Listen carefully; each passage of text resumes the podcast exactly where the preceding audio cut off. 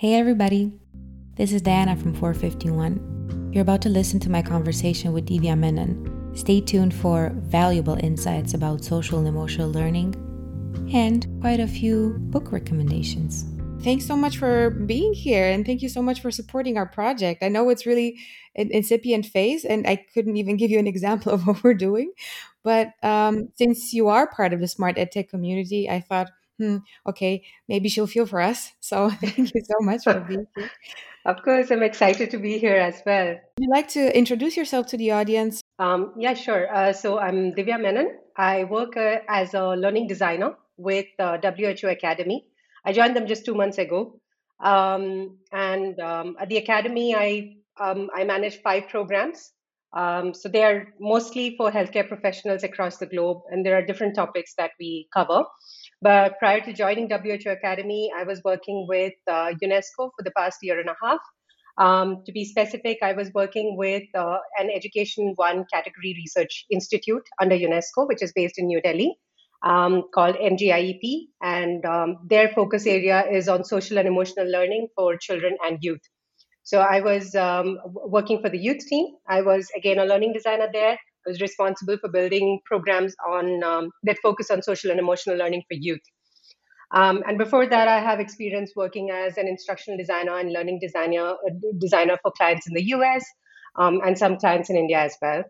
Um, before I joined Côte d'Azur uh, to pursue my MSc in Smart Tech, I have um, I completed my graduation and post graduation in English literature. So that's my background.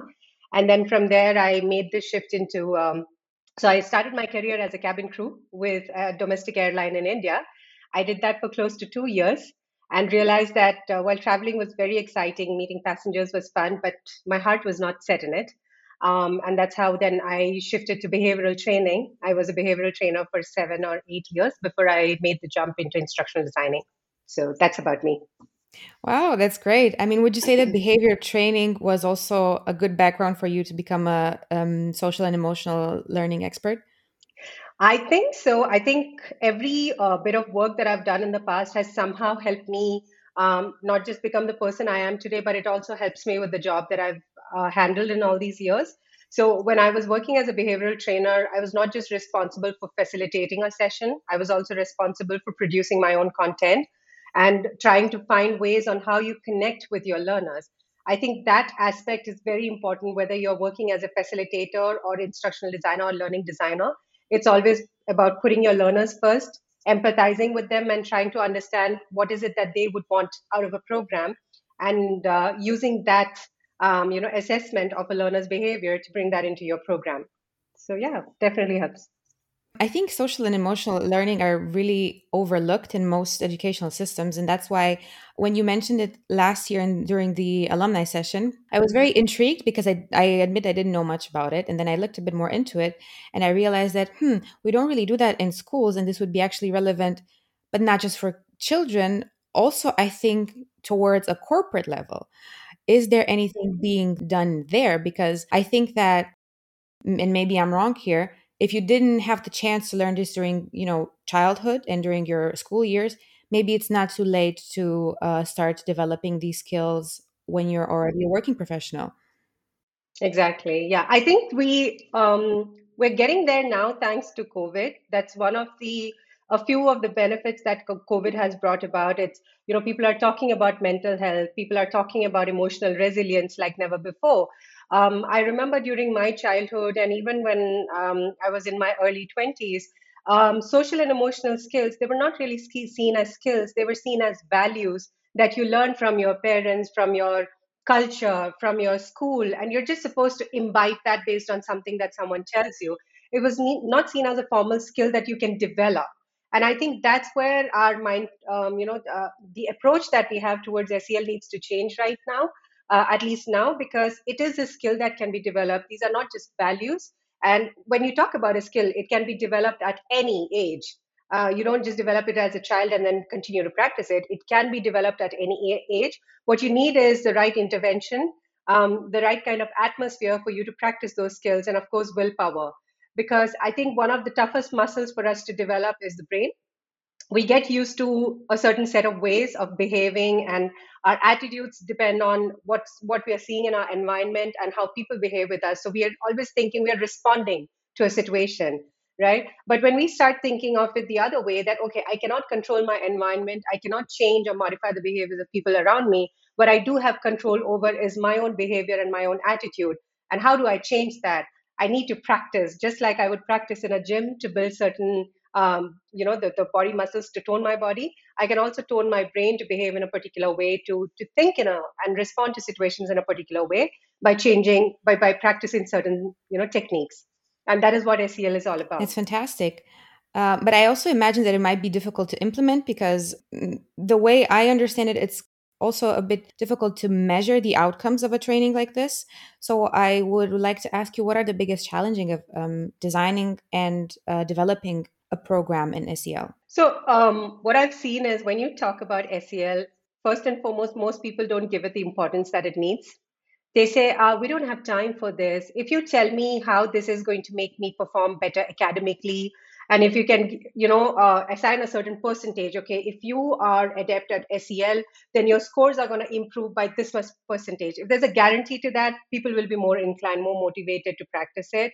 Or if you tell somebody if you have these specific sel skills this is the kind of career progression that you can expect. This is where you can expect to you know to reach. If there's a guarantee that comes with it people would be more inclined which is where you're seeing that in a lot of the schools and educational institutions they don't want this to be a particular subject. They want it to be an add-on if so right? They don't want to give it the focus because they don't feel the value of, of adding something like that. Though that trend is changing now but this is the general approach you see in a lot of the atmosphere around us. Um, so that's the first challenge making people accept that just like any stem subject or even arts or any subjects that we, we teach in schools and in colleges and what we train our employees on in corporates let's also give this the attention that it needs that social and emotional skills it is equally important. The second thing exactly like what you said if you if you look at the research that is being conducted on sel majority of the institutes and organizations they use uh, questionnaires. So they will assign a questionnaire before somebody goes through a training and then they'll assign a questionnaire after the training and they use that to measure if there's been a change or not but the point there is most of the people when they go through um, a survey before a training, they've already gone through what are the questions that you're going to ask them. And then when they complete the uh, training and then they attempt the survey again, 90% of the time they know what to respond to. They they they might believe that they have actually changed, but how do you measure that a change in behavior? That's very difficult to measure. So I think some of the um, new approaches that are being tried, um, you know, that I've that I'm seeing around me is performance-based tasks. So instead of providing questionnaires, you assign certain tasks and then you evaluate whether there's a change in how well they're able to perform that task. So, for example, I think um, we did that at MGIEP where uh, um, I helped develop this course on social and emotional learning for youth. It is based on this uh, training program that is um, developed by Life University. It's called Compassionate Integrity Training. So, uh, or CIT as we like to call it. So CIT focuses on 10 skills, which include compassion towards self, compassion towards others, uh, forgiveness and gratitude, uh, empathy, um, and um, being becoming aware of your body and mind and learning uh, certain techniques to calm your body and mind. So these are just some of the skills that they cover among those 10. Now, at CIT, so one example was how do you measure if someone has developed compassion through this program or not?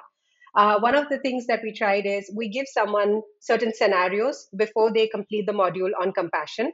And we'll give different scenarios where there are no right or wrong answers per se, but they will say, okay, if this is the situation that you're presenting in front of me, you're talking to me about a particular character, how much empathy do I feel for that person?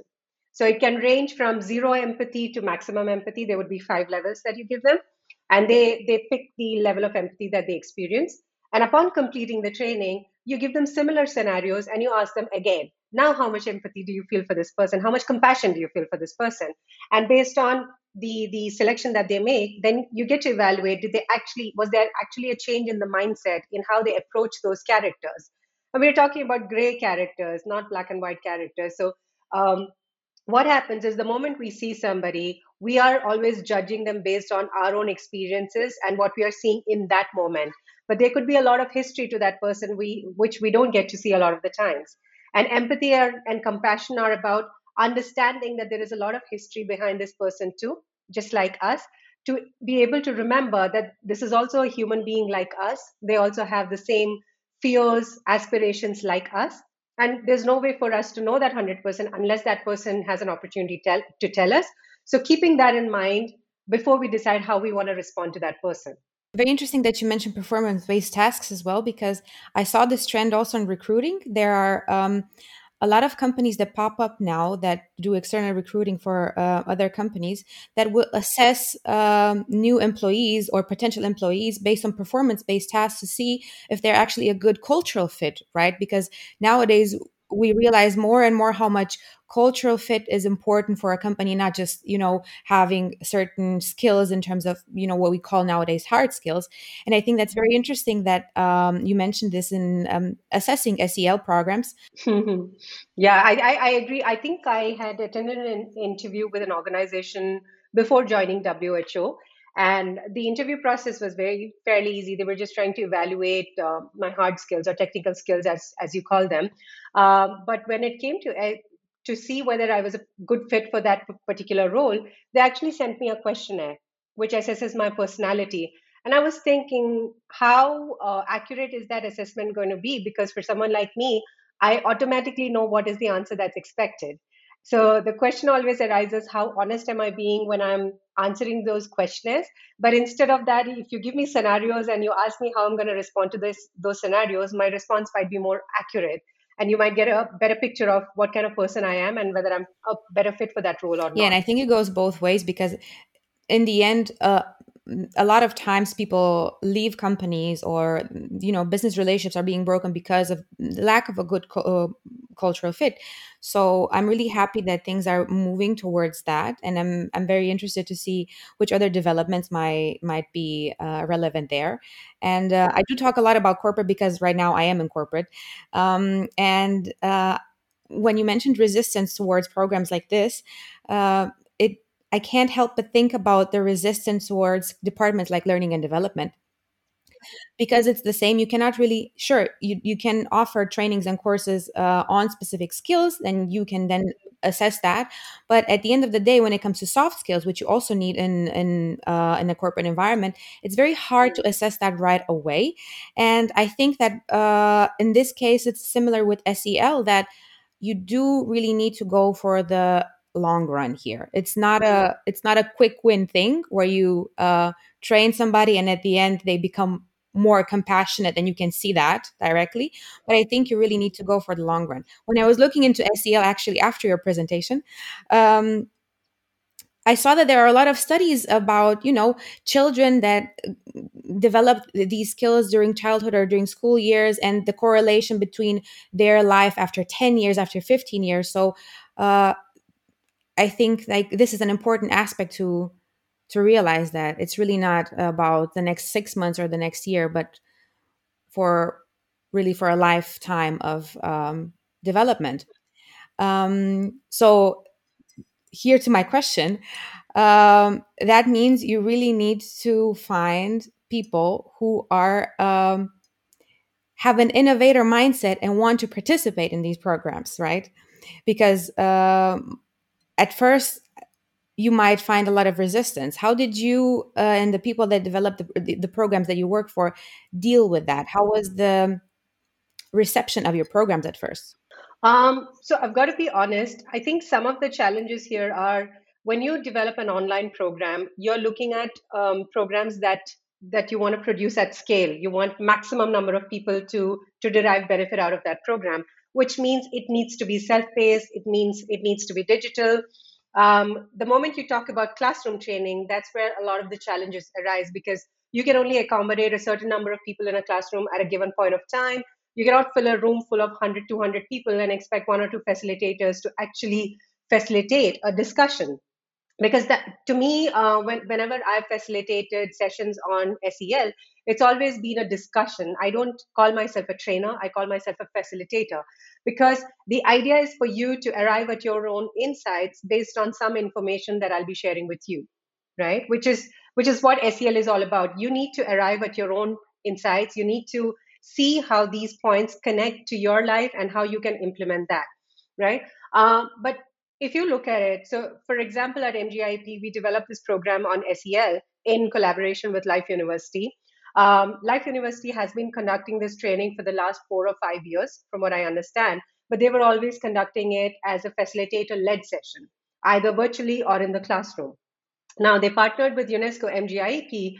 We want as many youth as possible across the globe. So, when we say youth, we are talking about anyone who's 18 years and above to be able to access this program. Um, and UNESCO MGIEP is offering the program free of cost. So there's no cost involved in, in signing up for the program or to access it online. But even so, um, before I left the organization, we had more than 2,000 learners on the platform. But how many of them had actually completed the program? I would say it was um, around 150 or 200 learners only. Now, what so um, I tried getting feedback from learners on on what exactly wasn't working out for them uh, were they finding the content too difficult? Were they not liking the way it was being presented? And the biggest feedback that I got is it's social and emotional learning. I need this to happen in a group. I have questions. I have so many questions. I want to be able to connect to a facilitator to, to get my questions addressed. Um, you know, so these were the only, and, and technology is overwhelming. We tend to assume that just because we, we all use our laptops or our computers and we use our mobile phones. We know how to use the internet. We know how to post um, you know messages or chat with somebody. We think it's easy but it is overwhelming. Um, every time there's a new platform there are features that we don't know how to use and then we are consuming new content that we want to use as well. So people really need that level of intrinsic motivation to continue with the program. A lot of the time people just feel oh this is too hard. Let me just give up. This is not that important anyway right? So this has been a challenge to see how learners could convert. And what i one of the experiments that i did while i was at the organization was to come up with a concept of masterclass so what we would do in a masterclass is every month we would organize we would pick one of the skills from the 10 skills under cit and we would organize a masterclass on zoom. And we would tell the learners you can join this masterclass we will walk you through the techniques that we are describing in these skills. Let's do it together as a group. And at the end of it, if you have any questions, me and some of the other facilitators are there. We will answer all your questions. We'll make sure that you're feeling, you know, that, that any doubt that you have gets clarified. And with that, we suddenly started seeing a spike in the conversion rate. A lot more learners started completing the program, uh, getting their certificates, and coming back to us with feedback that this approach of having a blended learning program where you have something that they can consume at their own pace and then they also have uh, regular in you know interactions with facilitator and their peers that definitely helps a lot. Okay? Um, the other thing that i've noticed is when you speak to uh, employees who are working they don't have the time. They have specific targets and deadlines to meet and at the end of the day when they have some free time they would rather just relax and do something that they enjoy. Sitting in a classroom is not fun for a lot of people right? Um, what i've realized there again is this is this comes from my experience as a trainer and then later on as a facilitator and instructional designer. You need to make it as engaging as possible. If you create a lecture format people don't have the energy to listen to somebody talk continuously. We want conversations. So if you are even if you're conducting classroom training you need it to be a conversation between your participants and you. It cannot be a lecture so yeah i would say these are some of the challenges and this is how i've been trying to handle them. Wow. That sounds like that sounds like very uh, overwhelming at times but also very inspiring. Speaking of inspiring what motivates you? Because you seem like such a driven person and you have such an impressive cv uh, what what drives you? What motivates you? Um, i think i'm a learner at heart. So I don't know if that sounds like a cliche or not, but I love learning about new things. I love exploring and experimenting. Um, and I just, I don't know how to give up. I think I'm very persistent as well. Um, for me, the so when I think about my childhood, when I was a student, or even when I was in college, um, classes were boring for me 90% of the classes were boring the only classes that i enjoyed were in were english classes because there were stories there and when i grew up i kept thinking why is it that we hate training so much? Or why is it that we hate education so much? Because it becomes boring. Everybody has targets to meet. So teachers just they just want to you know they have a checklist and they just want to finish that off. Somewhere we lose track of why we are doing all this. It's not about uh, showing a certain percentage pass percentage of students in a in a classroom or on a piece of paper. It's about how you're actually making a difference uh, in the world that you're living in so these were some of the things that always used to run my mind. How exactly do you make it more fun and actually interesting for people around you? And are you actually making an impact in someone's life? You know there, is there some change that you're bringing about in their life? So somewhere it's a selfish interest too because you feel happy uh, if you see somebody else you know being happy with something you have done for them. Um, and then i think um, all the more in the last couple of years my motivation has been my daughter i see her as a student and i'm always i see her experiencing the exact same thing i did as a child so it's crazy that in the last 29 30 years our education system hasn't changed much we still seem to be doing the exact same thing in the classroom and then uh, with COVID in the last one and a half years, we have moved to online platforms. And again, we're doing the same thing. You have so many kids in a classroom. The teacher is again just sharing, sharing, sharing. They're lecturing all the time and they're not checking whether the kids are actually interested in what they're saying or not. Right. So I I like the idea of coming up with different techniques on how to make it engaging for her and she's sort of my guinea pig i experiment with her and then i try that out in, in the programs that i design as well and it seems to be working so what i realized is it doesn't matter what age you are if you are a learner right of any age group the basic thing that you want is you want it to be of interest to you. Do, you want it to benefit you in some way? And um, and you want to have fun basically. So i think my inspiration is is all this trying to come up with something that benefits other people but at the same time is fun for me to develop as well. Uh, i think i'm a creative person so i like coming up with innovative ways to do something. And i get to do all that with with this profile that i manage right now. I like your very human centric approach. You you seem to put the learner in the center of your designs what would you say were the top things that were missing for you in school? I think it was um, there was an overload of information all the times and there was i could never understand how this connects to my real life. That was missing. I was just being expected to do something so i did it because i didn't want to fail in class. I i, I hate failing. Um, you know I, when i was a child i was made to believe that it is wrong to fail and if you're failed once if you make a mistake once then it's going to impact your entire future. So that was that was a very scary place to be in because you were afraid to make mistakes. Um, and uh, I, I, think that's that's some of the things. You were afraid to talk to your teachers if you had any doubts because you I, I, was always scared of my teachers because most of my teachers not all teachers but i was scared of most of my teachers because i didn't know where you know if they would scold me for asking them something.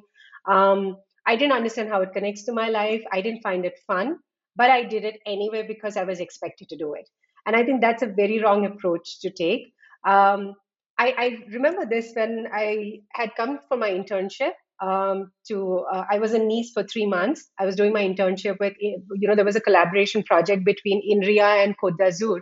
So um, as part of this, while I was there for my internship, I traveled to Fribourg, where there was a conference happening at one of the universities there, and uh, the one of the departments there, I think it was the game-based learning department, they had created an escape game right? Um, and what happened was, so they had just developed it. They were using a bunch of boxes where with um, keypad locks, and you would have to solve the challenge, like each challenge, each puzzle, to find out what the code is to unlock that box, and then you get the the you know the puzzle for the next uh, step, the next level.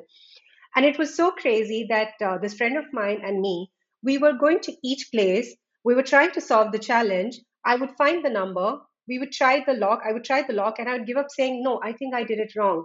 And I'd just give up. And then the person who was the facilitator, he would come back and he would look at it and he, this happened thrice in a matter of one hour. He said, You got the answer right. Why didn't you try a little further? The, the number that you got was right. You just had to make sure that you were doing it properly on the lock. Why did you give up so easily? And this to me was an eye opener. I kept thinking that whole evening, why was it so easy for me to give up? Because I'm afraid of failure. I'm afraid of being ridiculed for my failure. And I'm, I'm it's so deep rooted in me that I'm, even when I'm right, I believe that I'm wrong. So the way our minds get conditioned based on how we are, you know, the, the experience that we have in school, where we are punished for small little mistakes, it impacts our personality even when we are 32, 35 years old. It doesn't go. And again, that's where social and emotional learning comes into play because you need to unlearn and unpack a lot of experiences you would have had as a child to dive deep into yourself. You don't, uh, well, sometimes you need the help of a therapist as well, but sometimes you can do that just by, so with this program that we developed at MGIEP, we have these uh, self reflective questions for each skill. When you write your answers there and you read it back to yourself, you find out a lot more about your personality than you ever did before.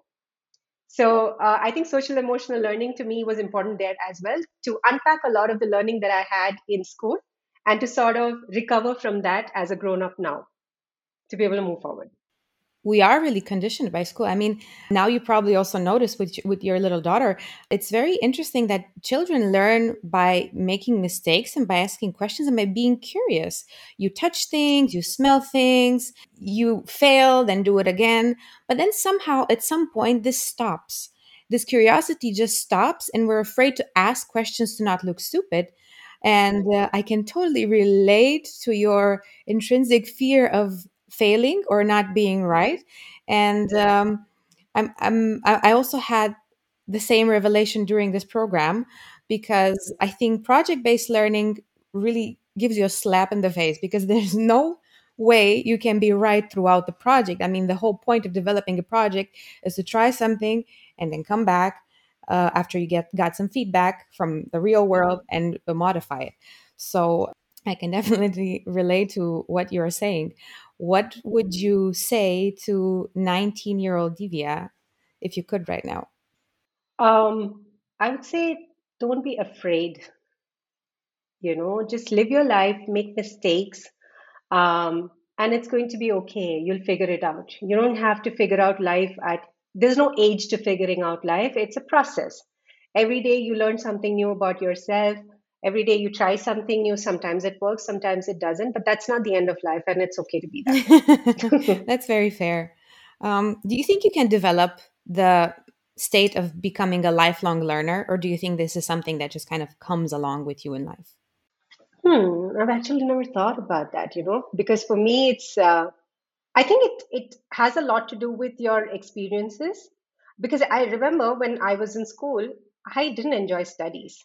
I didn't um, I just wanted to somehow pass my exams, uh, get grades that my parents and my teachers would be proud of, and that would allow me to go to the next class. Um, and um, I think somewhere my interest in learning started when I was in the 10th grade. So I was 13, 14 years old. And at that time, my parents had moved to Ukraine. So we were in Ukraine for two years um, because my mom was posted there and i got exposed to a very different kind of school culture um, where the, the teachers they you know they would engage you in project based activities. Um, you were so i was asked to do uh, you know um, like come up with presentations on how to do something. I remember I, I had no topic in mind and my english teacher said you just have to present to a whole um, hall full of students and parents and teachers how you would do something. So you just need to describe the task, right? And I said, I have no idea. Can you give me any suggestion? And you said, she said, you come up with anything that is that you find interesting. And at that time, the 13 year old me, one of the things that I found interesting was how my mother used to drape this Indian attire that we wear, which is called a sari.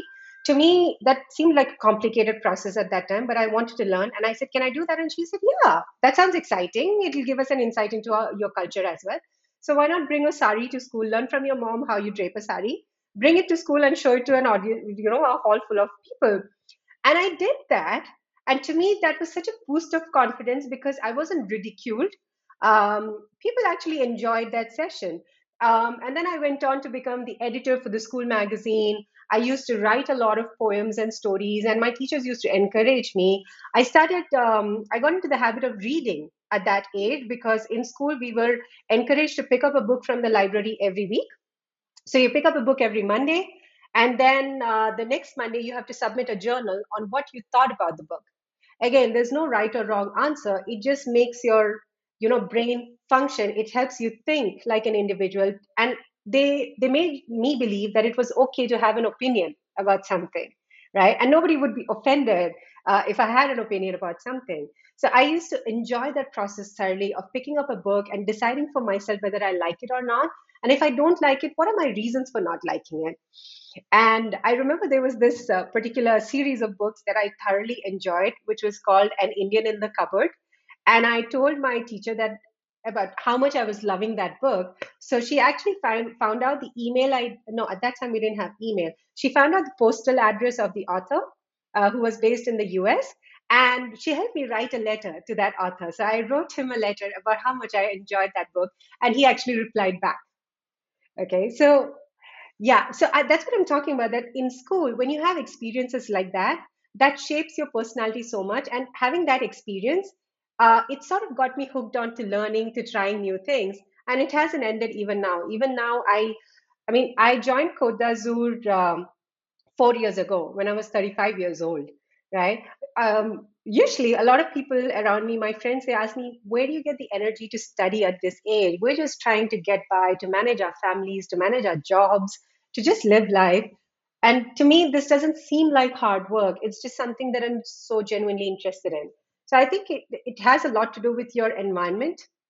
Um, if you if you find the right kind of stuff that spark an interest in you, you automatically become a learner. So it's about experimenting and figuring out what you enjoy and then deciding that you want to learn more about Hmm, that. that's really great insight. So it's basically, in your opinion, about being exposed to the right things that connect then with you. Uh, you seem to have had a really nice experience uh, at the school in Ukraine. I did not know that they um, had such an open-minded school system, or was it the case just in uh, your school? This was, uh, I mean, the school was based on American uh, education system. So, um, and the educators from there, they were very experienced educators from the US, but they had international experience as well. Um, I think um, it, it also has depends from teacher to teacher. So, um, my science teacher, he was very professional, but somehow I could never connect with science as a subject. But my maths teacher, um, I could connect with him. The way he used to explain the concepts, I could connect with him. Uh, but English teacher, she was always my favorite. Um, and her husband, who used to teach us history, because it's to do with stories, I used to enjoy history as well. So it also has a lot to do with the kind of teachers that you find.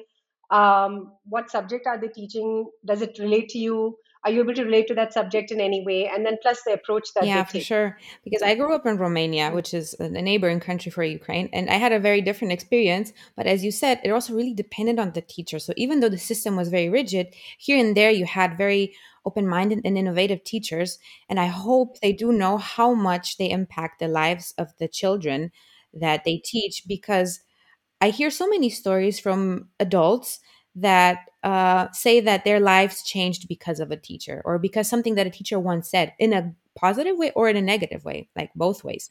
In this case, it's really inspiring and nice to listen to the positive stories.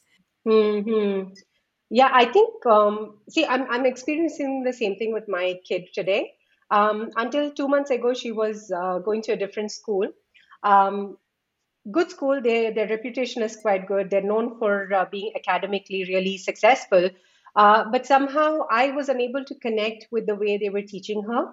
And I could see that she was bored. She was completely bored. She didn't, she hated attending classes. Uh, she just couldn't wait till the classes were over each day. And it was like a, you could see the relief on her face when the classes would get over. It doesn't mean the teachers weren't good. They were really good. It's just that they were not able to connect with the way she need, she wants to learn or what motivates her. And now I've changed her school two months ago, and I see a completely different child. It's the same education system. We're still, I'm still in India. We haven't changed even a city. I've just, I'm just talking about changing schools. Um, the the new school they have lesser number of students, and the approach is completely project based. So the teachers they would assign kids into, they would uh, they would put kids into groups, and then they would tell them, "This is the topic. I want you to find me a solution. Work together, and at the end of the day, when you're done." come back and share your learning. This approach is something that she connects with and she enjoys thoroughly. So I'm seeing a kid who gets ready. It's it's early in the morning for her. Her classes start at 8:30 in the morning, but she is ready. She finishes her breakfast, shower, everything, and she's ready for class and she's waiting for the classes to begin. And that attitude shift, it's just because they're able to connect to that learner in her, which somehow with the previous school was not happening. See, and that's a very lucky thing that you know all these things because otherwise, in maybe other families or in other environments, children would just be labeled as uninterested. The, I mean, the system that I grew up in, it was very much of this mentality of you have a talent towards something or you don't have a talent towards something. So you're good at math or you're bad at math. And I'm a bit similar to you. I don't like failing. So I, I just needed to get the good grades. I didn't like anything, but you know, I got the good grades. So I was labeled as talented or the good kid, whereas other peers of mine were not. But you see them doing great now because they figured themselves out and they got in touch with their own person. Absolutely. Yeah. I think, um, I mean, I, I don't blame our parents or uh, the you know the society that we live in because there's a certain conditioning that has happened and it's been it's been passed on since generations the good thing is with with our generation with my generation i'm seeing a shift I see I have a lot of friends who don't want to bog their kids down with wanting uh, them, expecting them to succeed academically, but instead of that, they they want the kid to be happy, right? So um, I have these same conversations with my child. I expect her to pass her grades, pass each subject, because I want her to move on to the next level. But I'm not obsessed with wanting a grade in every subject. I say you pick your interest. You tell me what you're interested in. If it is art, so be it enjoy it. If it is English, so be it, enjoy it. For me, it's more important that she enjoys. And I think this is something that I had to accept for myself a long time ago. Um, it's never a learner who is successful or who's a failure. It's always the way they're taught that is not working out for them. So if a learner is not able to succeed in a particular subject or however you want to gauge them, you need to change the approach with which you are trying to teach them or to facilitate that learning for them. You try a different approach that would work. So I think one of the experiments I've done uh, with her, which seems to work really well, is when I teach her something in science, right? There is a certain process that she needs to learn about. If I just expect her to read from the textbook and understand the process, it might not register uh, in her mind all the time. But since she enjoys art a lot, I told her, how about this? You read the process, why don't you draw pictures to understand the process? And then you explain it back to me. Now, that is something she was able to connect with instantly because the artist in her enjoys that process. So she would go through it, she would understand, and she would draw it in her own way. And at the end of it, she would be like, So, this is what this picture means. And then from there, this is what happens, and this is what happens. And then she would remember it right so you, we need to come up with innovative methods that click with our learners that they can connect to it's you know and we cannot label kids or anybody for that matter as a success or a failure it's all about the approach that you're taking towards them some things work and some things but I, don't but i think for that as a parent or a teacher or a facilitator you have to be in a certain state of mind to have that innovative and flexible approach so um, did you have SEL during your school or your studies? No, no way. I, I come from that same school of thought where I was made to believe that these are all values that you're taught. Um, I was always uh, an empathic person. I've always been extremely empathic to the point that if I see somebody in distress, my system just shuts down. I wouldn't know what to do about it. Um, I remember some of the incidents that have happened in the world where um, there would be a lot of deaths or some there would be some kind of tragedy i would shut down and i would be i'd feel so low for days at an end i wouldn't be able to focus on anything because it was just it would depress me so much right um, and i didn't know I, I knew that it's depressing me but i didn't understand how to handle it i didn't know i, I didn't know who i could reach out to to handle it um, and then when i joined this um, you know when i was a behavioral trainer there again there were very specific skills that I would train people on. Uh, it's about it was always to do with how do you perform better in your in your job. It was never about developing yourself as a person. And I think when I joined MGIEP, that's the shift that I, that happened because I realized that whether it's in a school or in your family or in your job, if you develop yourself as a person, other skills will automatically fit into the picture right? And if you look at the format that CIT uses, it's exactly the same thing. So when you have 10 skills, the first four skills are all about understanding yourself better. Okay. Um, understanding why your body and mind respond the way they do to certain triggers, understanding what role trauma has to play in the way you think about something or you respond to a particular situation, uh, and learning techniques to keep that under control, to keep yourself in a resilient zone. From there, moving on to understanding your emotions better. Um, why exactly do your emotions come up the way they do, certain strong emotions? Uh, what are the things that trigger it? And again, how do you control that? And then moving on to the skill of self compassion. How do you practice kindness towards yourself? You need to be able to do that before you can practice that towards others. So once you have understood these initial four skills, you have um, at least uh, tried certain techniques to practice these four skills then you move towards the next four where you connect better with other people. How do you understand other people better and how why they respond the way they do? And then the last word, uh, two skills are about how do you connect better with your community. Okay, so uh, I think what helped me there with that job was in the first two months, I had to undergo this training program from CIT as a learner. So I went through the program as a learner. I think I had uh, moments where um, I was completely overwhelmed. So the initial four skills they were easy for me. I was able to understand myself better, and you know there were certain things that I could connect easily to. But I remember that in the next four set of skills, skill six is on forgiveness and gratitude, and um, that was the most complicated skill for me to to practice because how do you learn to forgive somebody who has harmed you? And especially if that person is continuing to harm you today or they have no intention of apologizing to you, you don't get closure. So, how exactly do you practice forgiveness towards people like that? And how do you how do you practice gratitude, feeling gratitude towards people who may have harmed you? Or when if you're in a bad state of mind, you're going through a lot of challenging situations around you. At that moment, it's very difficult to practice gratitude. So how do you do that? It it was so challenging for me I remember feeling really down, and I remember thinking, this program is not practical.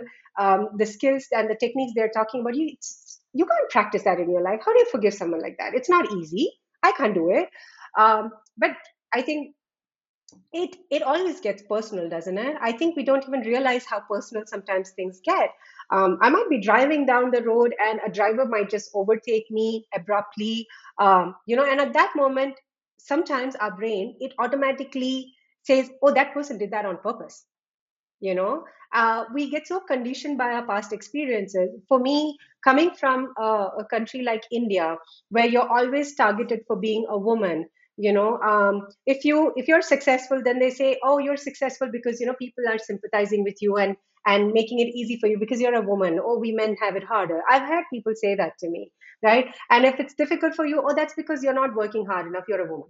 So it's it, there's so much of um, you know dialogue that happens around being a woman that it makes it so difficult for you. So the moment you're driving down the road if a man overtakes you my first response is oh he did that on purpose because he saw a woman behind the wheels. He might not even have thought about that. He might be going about his own day. He might be having his own experiences which i have no clue about. But i'm so it's so easy for me to jump to conclusions because I'm always taking it personally, right? Um, I think we do the same thing in our office. We do the same thing in our, uh, you know, in in our educational settings. We always do take it personally, whether we realize it or not. So um, going through CIT as a learner first, I think it helped me because I needed to understand as a learner what are the challenges that somebody faces when they have to go through an SEL program like this, and how would me, if I was a facilitator, um, giving advice to me, the learner, what are the ways I could help overcome those challenges? So that helped me quite a lot. And I, I should say this that I'm still continuing to learn. Um, there are there's a lot of research that has gone behind this the development of this program on CIT. So I'm going through those books as and when I get the time. Um, right now, I'm reading this book, which uh, which is called "The Body Keeps the Score" by Bessel van der Kolk. And that book is a revelation to me. I cannot get enough of it. Um, I hadn't been reading for the past five, six months, and then I suddenly started reading this book, and now I can't keep it down. So, uh, the writer is a psychologist, and he's sharing his experiences in dealing with people who suffer from post traumatic stress disorder and who have suffered various kinds of trauma. And through those examples, he helps us understand how our body and mind respond to different situations. And the tragic thing in this case is many a times we go through a lot of trauma in our childhood. We don't even put them down as, we don't mark them as trauma because we, we are made to believe that it's just part of life's experience. But the point is, even if somebody else doesn't interpret it as trauma, for you it might have been traumatic because you're a different person. So now to be able to connect to those experiences and understand how they're impacting my decisions and attitudes and responses today that to me was very insightful. So i'm still learning today. Going through such an enlightening discovery do you sometimes feel like you have the responsibility to share it with other people? Of course yeah. I, I think I mean, I'm, I'm not really into writing posts on, you know, I, I used to have a blog before, but I don't have time to manage that blog anymore. But i like i'm having a conversation with you right now and i'm talking to you about this book because ideally I, i'm recommending this book to you because i think it's very important for people to read books like this. Um, i until a couple of years ago i was the kind of person who would never pick nonfiction. The only books i would pick were fiction. I, I love stories and i thought nonfiction is not my kind of uh, uh, you know it's it's not my genre. I can't read books like that. But today's day, there's been an attitude shift. If it helps me understand a bit more about myself, I definitely want to read those books. So I make it a point whenever I'm having conversations with my friends or anybody, if there is something good that I've read somewhere, I want to make it a point to share that with people because you never know when that one sentence from you might make a difference to someone's life. Right.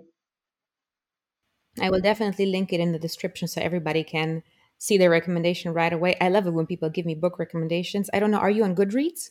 Yes, I am, but not very active. That's really my favorite social media app because I think the people that follow me on Goodreads know way more about me than the people that would follow me on LinkedIn or whatever.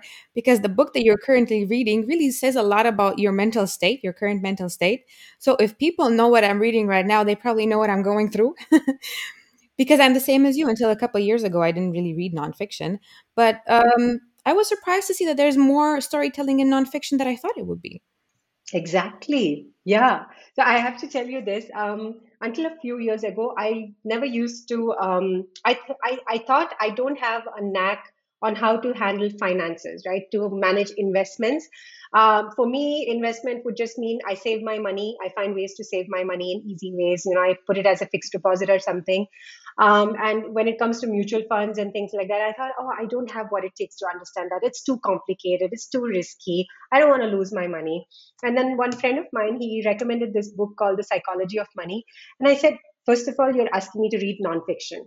And then it's about money. I'm not going to be able to get through to get through that book. But he said, you have to read it.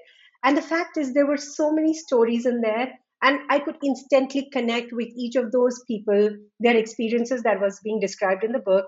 And I said, well, yeah, that I do that too. And that's exactly how I think. Huh, okay, so this is the way I can change my mindset. And it's helped me so much that now I've started investing right so i think there are you what you said is absolutely right about there being stories in fact those stories are better because you can connect to them you know that these are real people that they're talking about have you read The Richest Man in Babylon?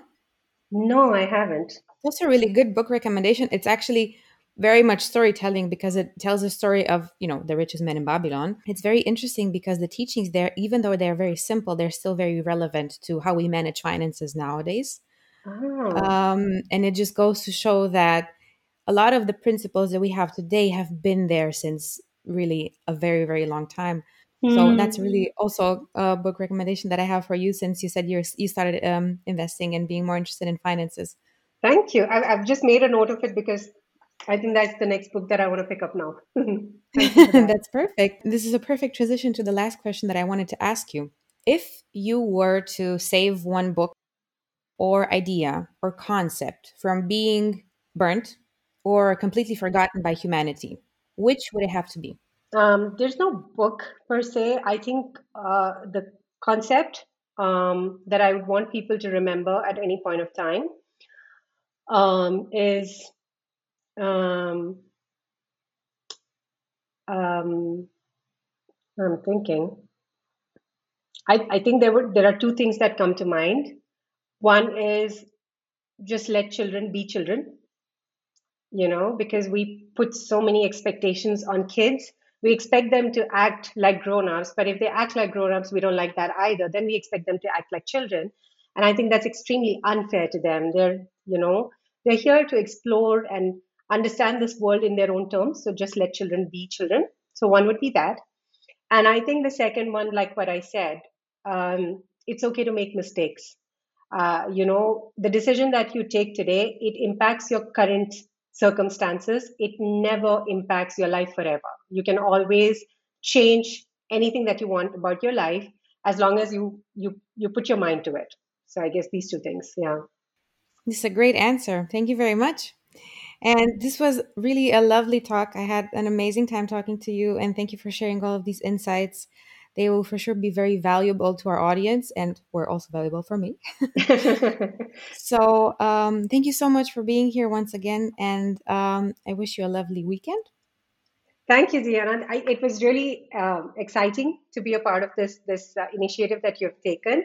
And I think uh, what happens with people like me is when I'm discussing something with someone, it again brings a lot more insights uh, because I might not be thinking these questions, but when you ask me, it makes me think about something new and understand a little bit more about myself as well. So thank you for this opportunity. I really appreciate it. Thank you very much. And keep in touch. And thank you for listening.